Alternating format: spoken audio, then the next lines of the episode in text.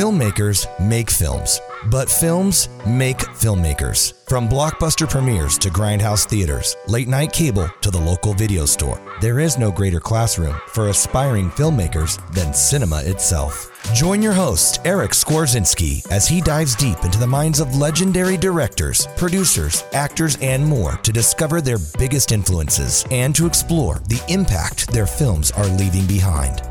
This is Film School. Grab your popcorn. Class is about to begin. Hey, everybody, welcome back to the show. Matt, thank you so much for taking the time to chat with me a little bit today.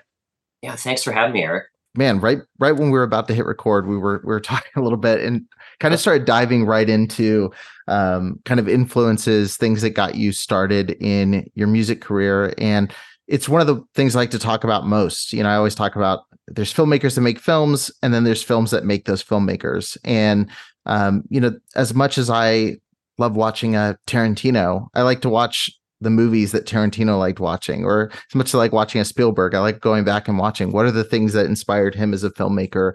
And so before we get into Matt's journey, you know, now take me back to like childhood Matt. Like what movies were you watching? What um, you know, what stood out to you and what kind of formed that that DNA early on? Wow. Okay. Uh, childhood Matt. Um, childhood Matt freaked his parents out because uh, childhood Matt really liked classical music and um, you know would just sort of conduct. Hmm.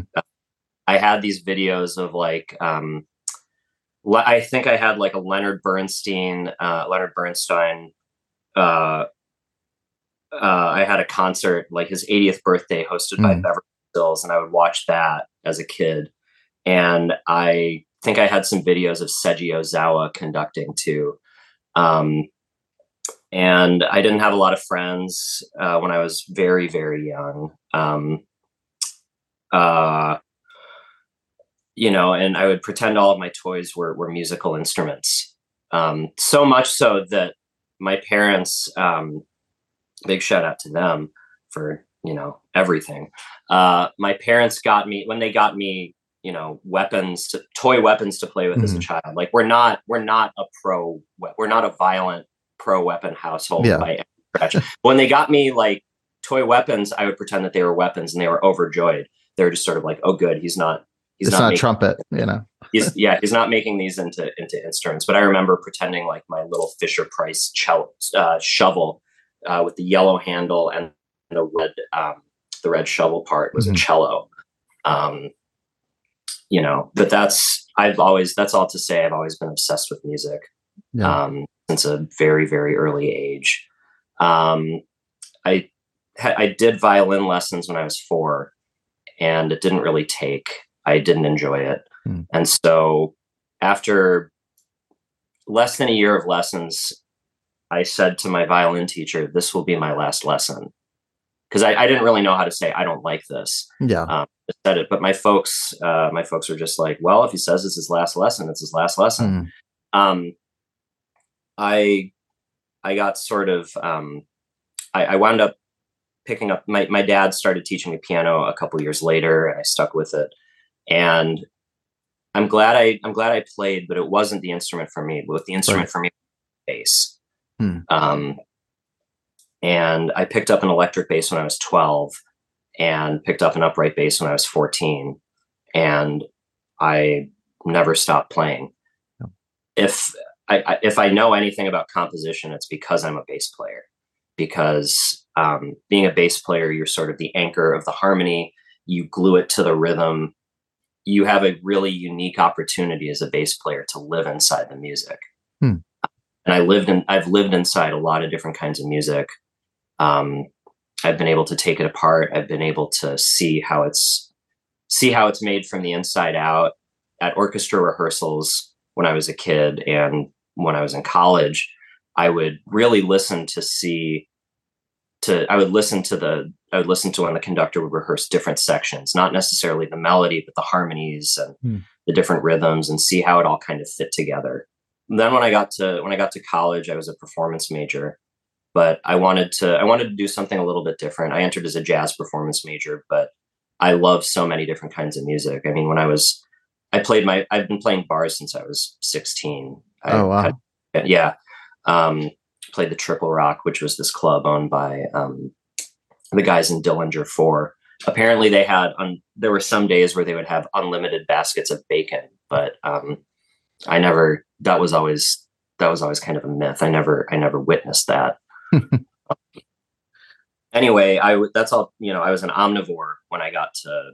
I, I've always been a musical omnivore, and I didn't want to stick to one thing. Yeah. So I convinced the I convinced the conservatory that I went to, Oberlin Conservatory in Ohio, to let me sort of take a broader view of the kind of musical voice that I wanted to craft right. for myself.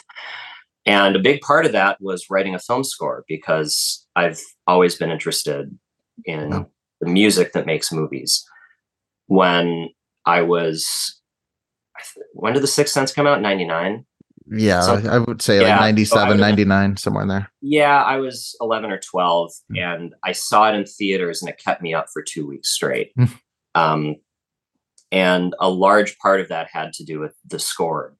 You know, the yeah. moment before before Cole saw a ghost hmm. um, was this sort of haunting, buzzing. It almost sounded like bees. Yeah. There was something just totally alien that I couldn't get a foothold into. And I knew something was coming. I knew what it was, but I didn't know the particulars. So I would sort of psych myself out. And then when the jump scare would come, you know, I was already pretty, pretty wound up. Right. Right. Um, and I it stayed that feeling really stayed with me hmm. and it's never left yeah. yeah yeah it's uh, i was listening to you on a another interview somewhere like i kind of was yeah uh, and and they were you were talking a little bit about music and sound design and uh you know cinematography and like how it all is just kind of this piece of a puzzle you know and it was interesting because i'm uh, i took piano for several years i don't know any piano now like yeah. i it was it was like banging my head against the wall, you know, yeah. and um finally my piano teacher was like, I don't think that you're gonna get this. you know, was like, I don't I think you should try pursuing things that you are passionate about and and can succeed in. And um but it's interesting hearing you talk about all these different instruments and picking apart an orchestra. And like I know for me, I relate to that in terms of film. Like I, I've I'll watch something and pick apart the music, the cinematography, like how these things all work together. Um, and uh, coming from a musical background, like when you would watch these films, did you catch yourself only tuning into the music or being taken out by the music? Or were you able to experience movies just as a whole, you know, like take it all for what it is versus just focusing on, you know, say the score? I think I was always I was always able to take everything as a whole. Mm. That was never, that was never super difficult. I could I mean, music could make or break a music can make or break a scene, obviously. Yeah, right. But um, oftentimes I would, you know, I would focus on the music that made the that made the hmm. scenes. Mm. Um, when I watch, like the we talked about Quentin Tarantino a little bit, um, or you mentioned you mentioned Tarantino. And um, when I saw Pulp Fiction, what made that movie for me was the music. Yeah. And, but I got the soundtrack because the movie was so good. Mm-hmm. Because it made me think of the movie. I, I remember listening on repeat to Lonesome Town, mm. the Ricky Nelson song. Yeah. It's just so, so sad.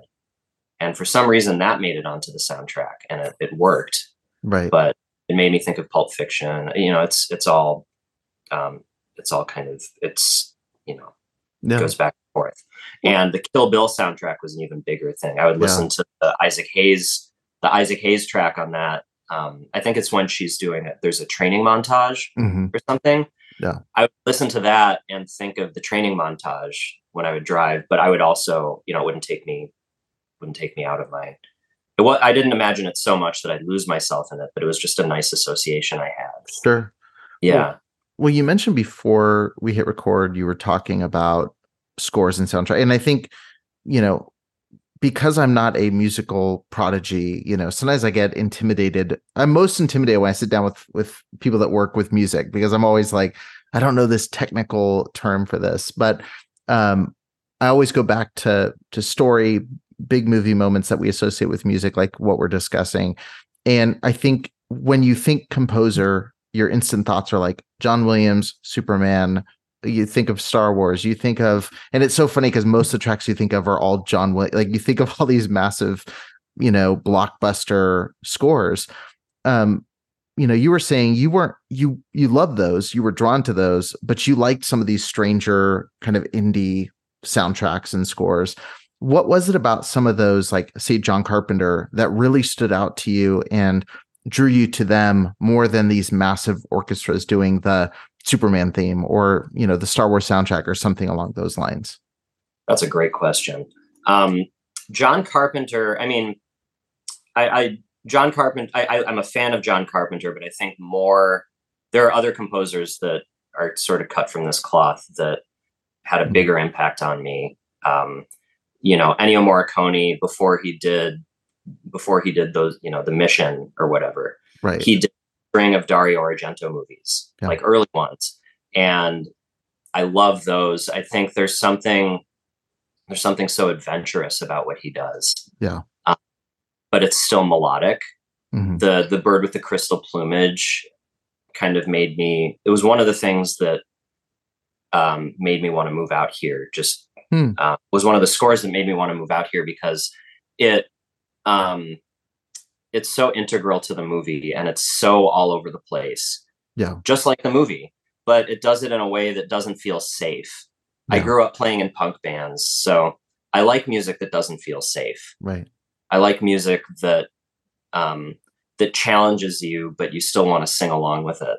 Hmm. Um, the the other thing the other soundtrack that I always had in my mind, or one of the other soundtracks I always had in my mind, was Cliff Martinez's score to. Drive. Hmm. Now that's not a safe soundtrack because in the hands of so many people that could have been just this pounding, right, percussive, orchestral heavy action score. And what does he do? He uses something called a crystal Baschet, which is a um, or a Baschet crystal to score it, which is essentially a a descendant of the glass harmonica, hmm. which is rotating glass cone. You, you, know, you know what it is, hmm. right? I yeah. don't. it's a it's a glass instrument that you rub to make sounds, and so it has this kind of sound. So instead of becoming instead of becoming a movie, you know, instead of becoming this sort of taut action thriller, Drive also has this dimension of tenderness to it. Yeah. Um, and I liked that. I mean, I loved the sound palette first of all because it was just so alien at right. the time. I heard anything like it, but I also liked um, that it added a sort of mon- it added a different dimension to the movie.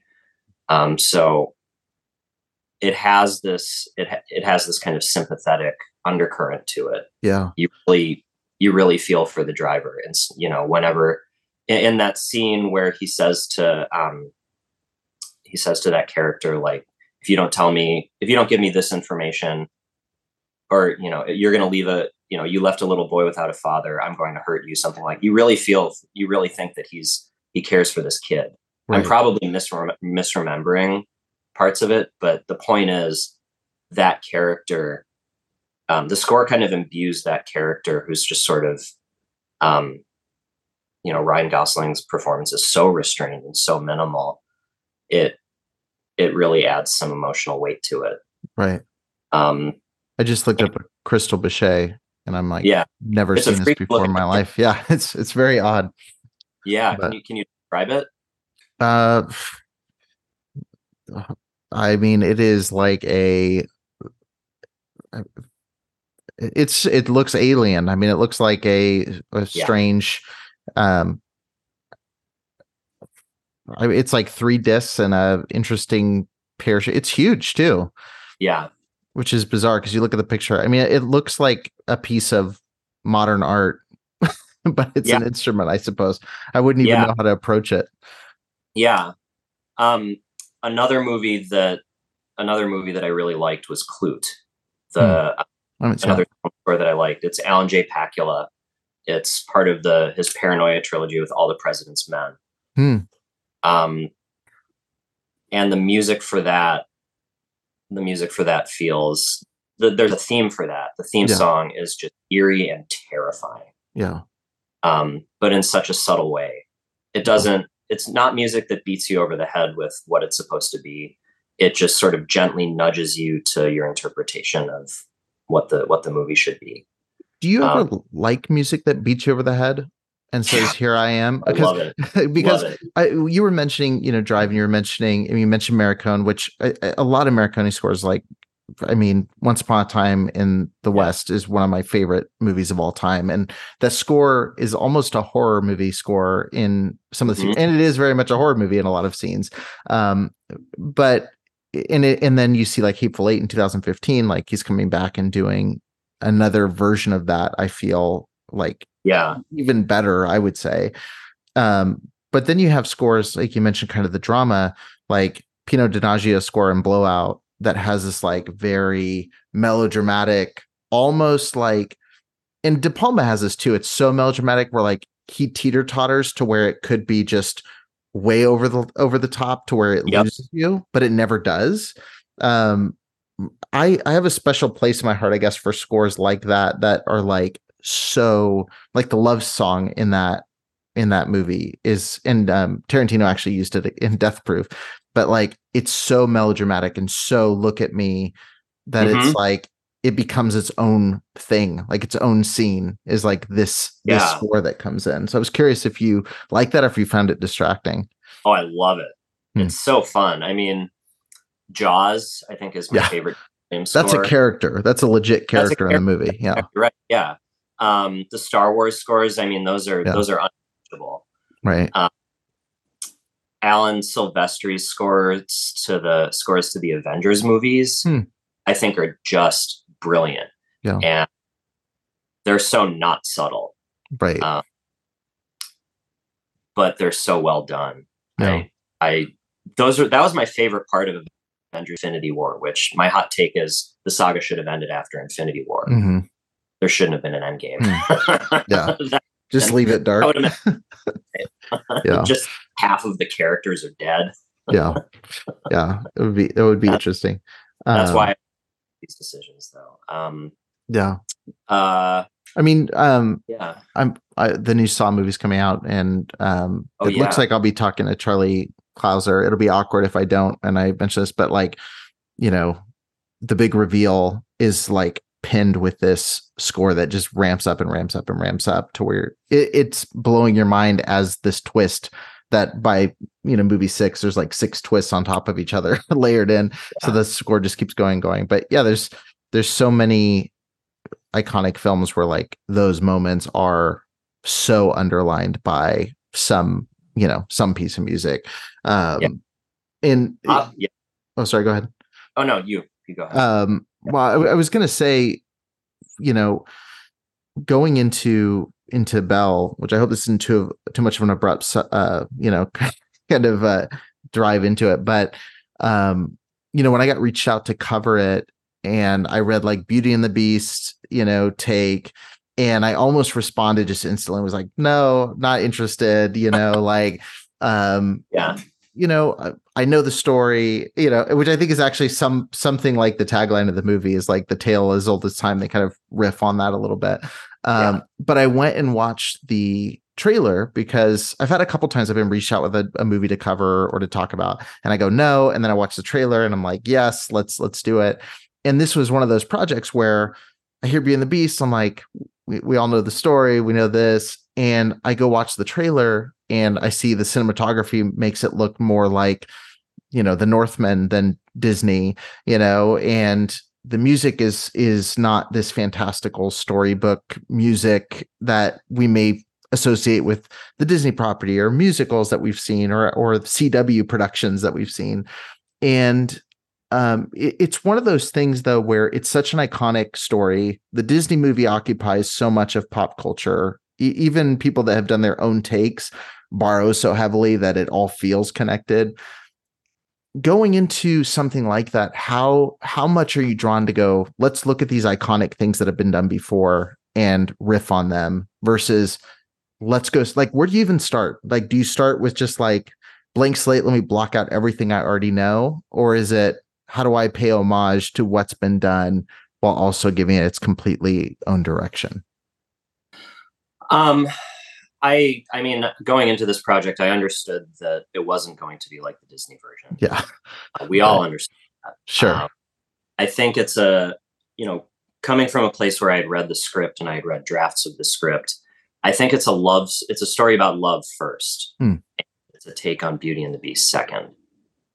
Um, Beauty and the Beast is just a. It's the most effective vehicle for the story that Max wanted to tell. Hmm. Um, yeah, I didn't. I never go. I tried not to go into any movie that I work on um, with any notions. I try to go in totally unassuming. I try to go in with a blank slate. Um, I I just try to I, I try to go in assuming that like there's a story that we want to tell that hasn't been told in the way that we quite in the way that we want to tell it, and it's my job to help tell it. So, mm. um,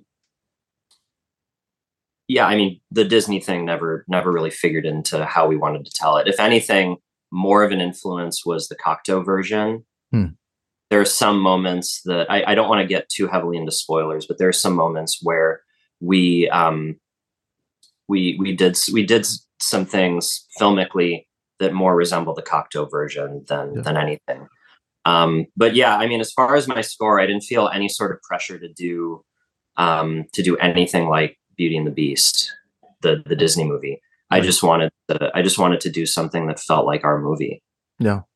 I've seen I've seen Beauty and the Beast so many times. Like as a kid, yeah. I grew up in the I grew up in the Disney clamshell case video cassette age. So right. I had a copy. I watched it a bunch. At one point I could probably sing along with the whole thing. Yeah. I I couldn't anymore. It's been ages since I've seen it, but it's in my marrow. So yeah, the movie itself does a good job of not trying to do what say say the horror version of Winnie the Pooh that came out recently that goes I have not seen it. I've seen the see the trailer for it. You know, but it's clearly is trying to stick its fingers in the eye of the childhood story and go so far in the other direction into full on horror terror, you know, and really just just like rip apart anything you already know. I feel like Belle really balances that of like we're going to go in a more scary adult horror direction while maintaining some of the things that are beautiful about the story. Um, with the music, did you was your initial inkling to go like how scary can we go or how far away from melodic and beautiful and sweet, you know, as people may come to expect? Well, my initial conversations with Max, um, the first score that he he showed me was the Ocarina of Time by Zelda. That was his interesting real reference because he um, he really loved that score. Um, he he kind of saw he sort of saw Belle's journey as being somewhat related, and I mean, mm. you know, this this young woman moving through these kind of unreal landscapes, I think is probably fair to say. And so I listened to a lot of them. I listened through the score, and um, that was my initial reference. But he also gave me a pretty long leash, yeah. um, so to speak. And when I went to Iceland to visit the set, which is something he strongly encouraged me to do, right? Um, I did so with the understanding that my um, the Iceland that I sort of took home with me would make it into the score. So it was a lot of a lot of sort of more raw sounds, a lot of female vocals that I imagine doing these kind of crunchy harmonies. Like the I, when I got off the plane and took the bus to um, and took the bus to the town where I was staying, I was listening to the Bulgarian Women's Choir hmm. and Jóhann Jóhannsson. The Bulgarian Women's Choir is fantastic, and they've been on some Kate Bush records um, the sensual world mm. most notably that's probably my favorite kate bush record um, and um, yeah i mean beauty and the beast again not i didn't yeah didn't feel any didn't feel any pressure to didn't feel any pressure to make something sweet or horrific. I just wanted to make something authentic. Yeah i mean I, I was curious if you had gone to iceland and visited the set because it does the score feels so true to what you picture when you see this scenery and you you know it mm. feels um it just feels to fit like a glove you know like it really really works.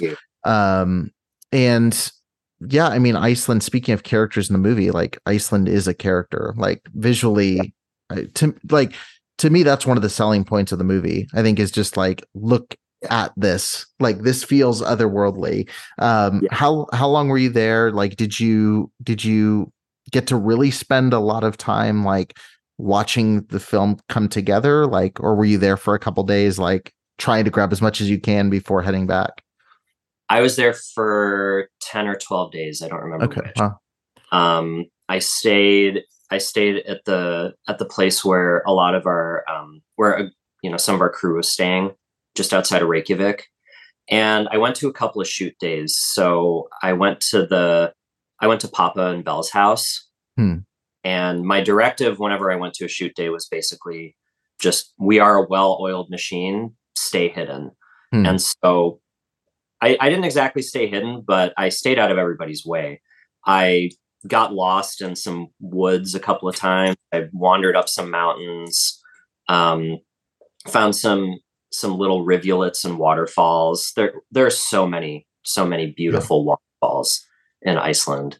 So many beautiful things. You can't you can't really turn around a full circle without spotting something otherworldly and beautiful. Um, but yeah, I so I went to Papa's house and I went to Beast Cave, hmm. and I just hung out and I just recorded nature sounds and water sounds and wind sounds. Our sound recordist basically, t- I had this grand idea that I'd record nature sounds when I was there. Um, and Casey, our sound recordist, was like, you know, most of it is most of it is just wind, and most mm. of it is empty space. So I did a lot of recording, but I also just did a lot of listening. And it turns out, it turns out there's a lot of different kinds of wind. Mm. It hmm. turns there's a lot of different kinds of water. Um, and the way the wind can move through the air in Iceland is so different if you're listening closely enough uh, than the way that the wind moves through the air in, say, Los Angeles, where there's all kinds of, you know, car exhaust and particulate matter here. It's all it's all geothermal out there. Hmm. So um, it just feels so clean, so much so that it was a shock to my system. Um, but that wind, um, the wind, the sound of the wind had a heavy influence on the score the um the clarity the space it's all there it feels like it fits like a glove like that's that's all i can think to say about it. i mean it really does feel I, I feel that way the way i do about the northman you know when i watch that like the music in that complements that and it takes you back like you feel like you time traveled to a different period like a hundred percent um yeah. you know going about it to like did you how much of it was you working through different instruments on your own? Did you have a team of people that were helping bring those sounds together? Um, I know obviously you had some like vocals and things. Like, did you have a lot at your disposal to be able to go? Let's let's really push this as far as we can, um, or was it let's keep this kind of minimal and and try to approach it in a really you know a really simpler you know kind of way? I had um, I had a Mac Pro, a 2013 Mac Pro, some hard. That's the answer I thought you were going to say here. um, an upright bass, uh, three, two or three analog synths, a digital synth, um, and a living room. Yeah, and that's basically it. Later on in the process, um, there was a, a violist and a trio of vocalists that I brought on to help sweeten the cues. But by and large. I did. And um, the final suite, um, Max's dad, Mike, who uh, was one of my first teachers ever, um, played the jazz bass solo. Hmm. But other than that, I did everything myself. I played all the other upright bass parts. I programmed everything. I arranged everything.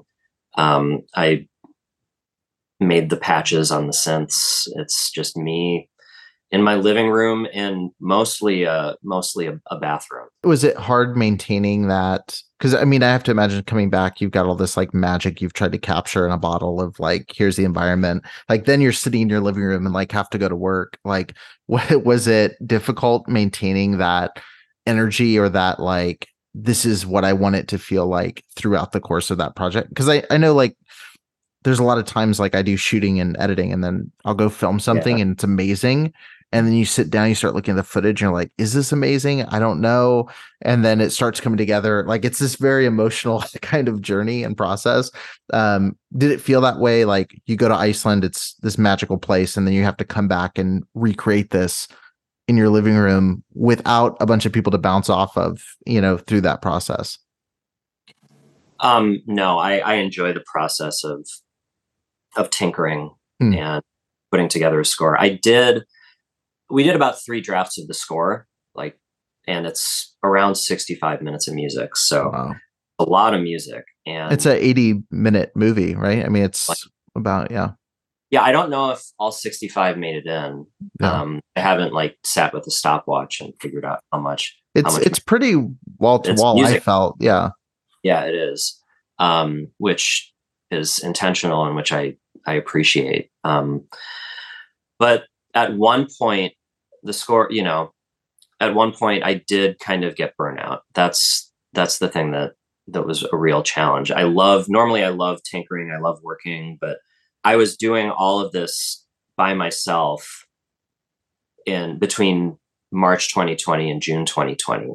Yeah. And, and, that was a time where there was a lot of you could get out of the house and you could go hang out with oh, people yeah. and go go relax and unwind. Yeah, super super chill time.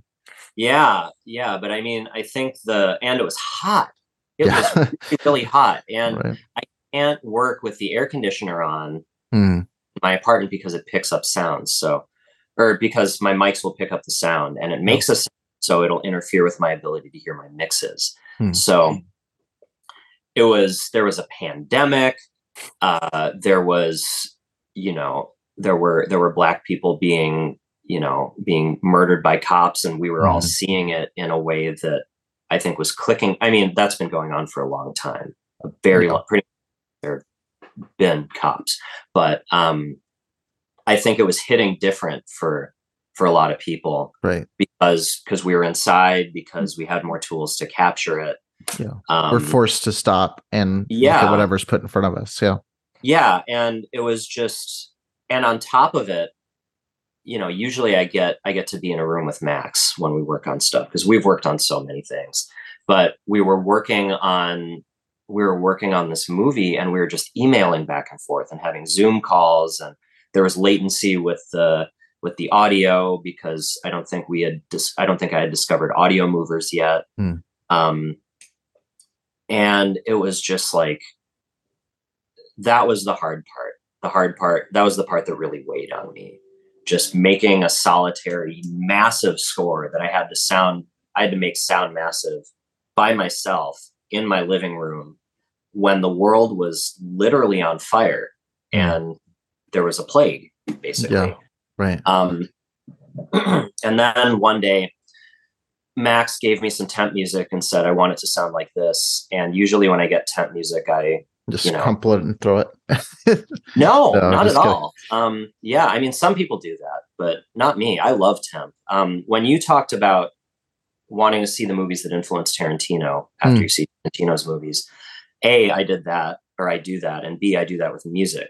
Mm. So when I get a piece of temp, I try to go as deep as I can, and then I try to go sideways, and I try to figure out what spawned that music, so I can make yeah. something in dialogue with the temp so that it doesn't sound like a sound alike. Hmm, um, yeah. Anyway, he gave me a piece of temp and I was reading about it and it was all hand built instruments. Hmm. Sound unrecognizable. And I was just like, man, what the fuck? Like, I was so just put out by it because um, I was like, how am I going to do this? And then instant, there was just sort of this thing that's, it was like a switch that flipped and a big shift. And it was like, no, I don't have to do this. I get to do this. Yeah. I get to be the one to, I get to, I have a unique opportunity to be the architect of the sound for this movie, yeah. to make it sound authentic. And I'm a resourceful, I think it's fair to say that I'm a resourceful person. Um, you know, and I can, I should be able to figure this out.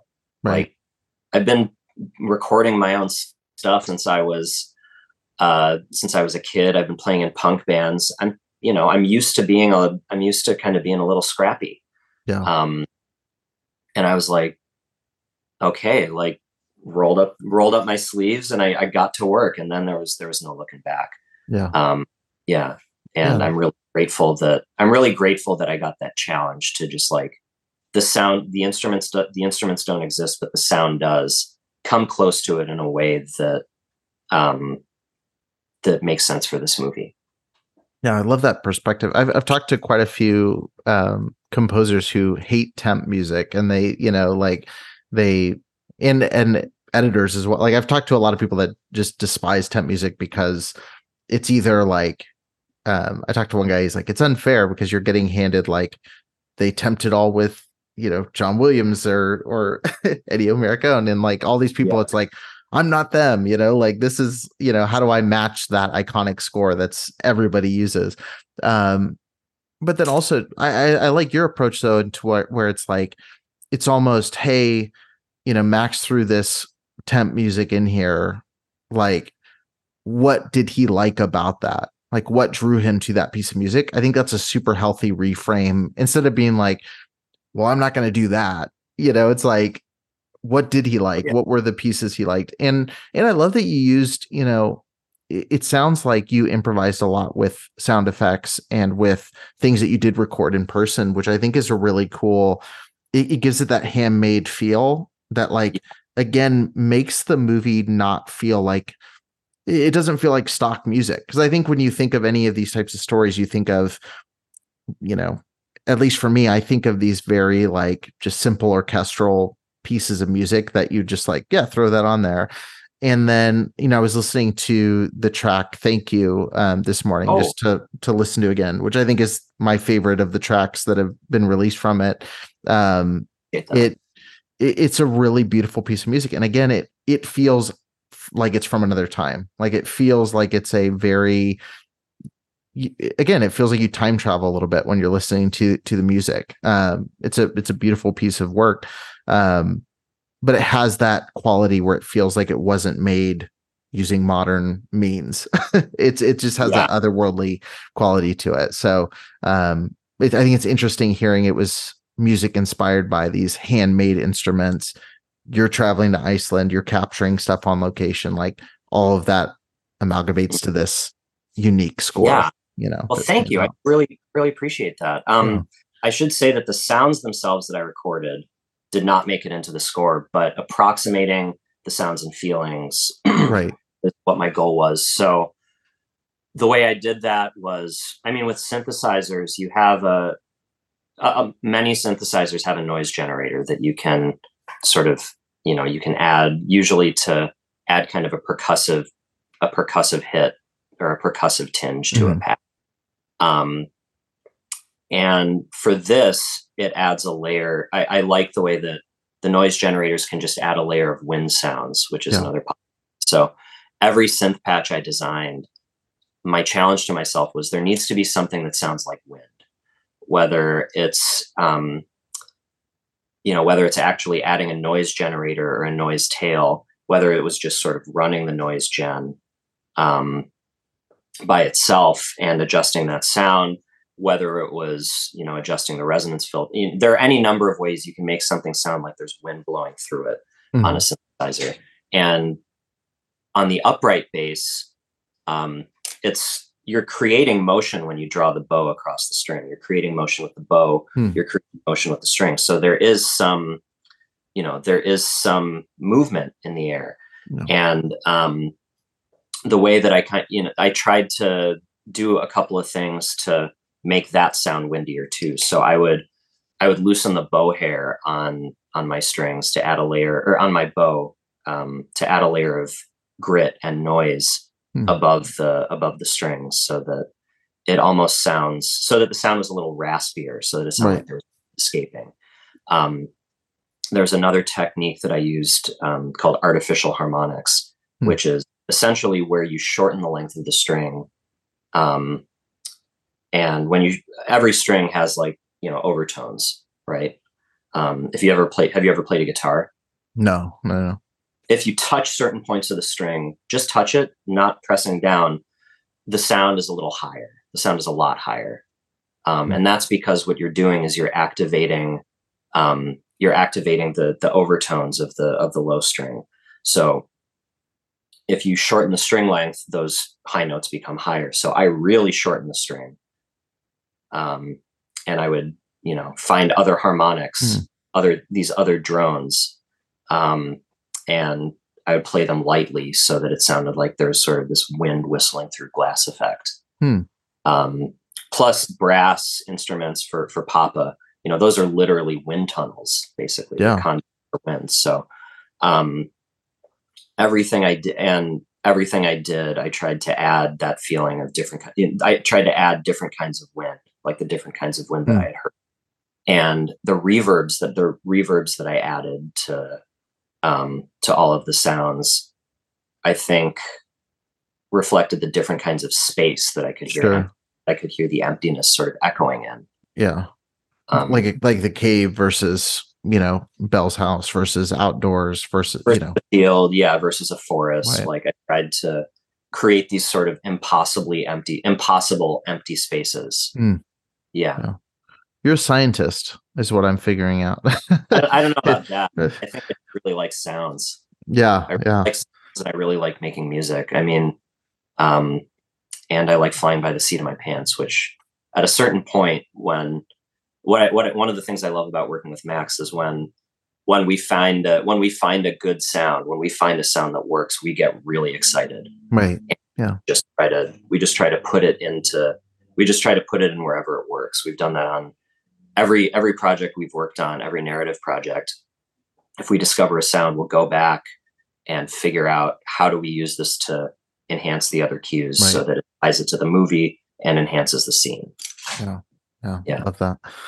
Well, um, I definitely think anyone listening should check out Belle. And for me, I know like the the two biggest things that stood out to me were the music and the cinematography. Like those two things. And I think anyone who watches the trailer that is sitting here going like, I don't want to watch a Beauty and the Beast tale. You know, like I already know this. It's just very different. You know, like I I I don't know I don't know how to explain too much of that without giving it away. It's a very different take on it um listen to the track. I'll link to that in the show notes. Like just listen to the first track of music that thank you. is is great you know? Um before we before i let you go um i have to ask you some questions. I ask everybody that comes on the show because i want to know your answers to them. Uh we've got about nine minutes so we'll try to get through these uh but hopefully they don't hopefully they don't take too too long. Um first and foremost uh, if you had to program a double feature with Belle, uh, what would you pick and why? Jeez. Um, if I had to program a double feature with Belle, um, I think um, let's get weird with it. Let's go the juniper tree. Hmm. I've not seen that. I'm adding that to my list. Yeah. Um, it's another it's another kind of Icelandic Icelandic fairy tale, very different and very very dark. And. Bjork is in it, and um, the score to I'd be remiss if I didn't mention Bjork as an influence on the score. Um, I I've loved her music since I was a kid. Um, I've been fascinated with her since she showed up to the Oscars in that swan dress. um, but Medulla is one of my favorite albums ever, and those vocal harmonies and vocal textures were a very big influence on the vocal harmonies and vocal textures in Belle. Hmm. Um, and I think the tone, the tone of the juniper tree is is a nice is a nice fit. Okay. Yeah, I added it to my list. I have a I always have my notes stock out with like questions, and then now it's just kind of yeah. a list of like a billion movies that have been mentioned. I'm like, I gotta check that out. Um, right under beaches from 1988 still gotta watch that. I think that was a berkeley brady recommendation. She's like you gotta yeah. watch beaches. Um so I, yeah is, is that with who's that with again? Um oh man i'm gonna blank on her name. Uh i wish i had google right in front of me. Here we go. Um uh Bette Midler. Yeah, Bette Midler. Yeah, she she recommended that. I think Yeah. that was her double feature recommendation between her movies. She's like, watch Beaches. It kind of sums up Yeah. everything you need to know about me. Um, uh, who do you think is the most underrated artist working today? uh, the most underrated artist in any any It medium. can be in any facet. Um, I mean, it could be it could be in music. It could be just a filmmaker that you love that you don't feel like is getting the attention they deserve. Um, any any underrated artist. any underrated artist. Oh boy. Um, let's see. Uh, oh God, that's so tough. Um, I know if I know whatever I answer, I'm going to come up with like a million different ones later. Um, but I, I guess I'll go. Um, I don't know. Maybe um, I'm- I'm just looking at my records right now. They're right behind you. I'm trying to think if there's anything, anything there. Um, I don't know. Cliff Martinez. I never. I don't hear his name as much as I as much as I used to. Is he Um, a Composer. composer? Yeah, What? Cliff Martinez. Only did- God did- forgives Drive. he did drive um he did uh the neon demon i think i think I I gotta see that. I've I've it's been on my list forever. I gotta I gotta cross Neon Demon off the Yeah. list for sure. Yeah. he did only god forgives which is a, a really good score Hmm. um yeah i just i just think he's fantastic Yeah. I'll have to check him out. Um, what do you think is the this really really easy one? What is the best decade of film history? the best decade of film history um uh best best by any metric or best best Wh- how? wh- what what do you think is the best? You know, like I, I my answer to this is always I kind of think it's it's kind of half decades. Like I always my answer is always the reactionary half of a decade after a super sanitary half of a decade. So, you know, you've got the well, I mean, look at the early 2000s and how dark and gritty that got. And then we shifted into the big budget superhero kind of, you know, a little bit more, you know, family blockbuster. And now we're kind of shifting into like, you have Babylon and you have like this long list of movies that are starting to come out that are, that are really aggressive and, you know, pushing boundaries a little bit. So, um, Yeah. but I mean, for me, like, I my go-to is kind of always the 70s because I feel like it was such a reaction to the super clean 50s and a lot of the 60s. But again, it would be like the half decade of the latter half of the 60s has a lot of gold in it. So um but it can it's all personal preference at the end of the day because there's great movies every decade.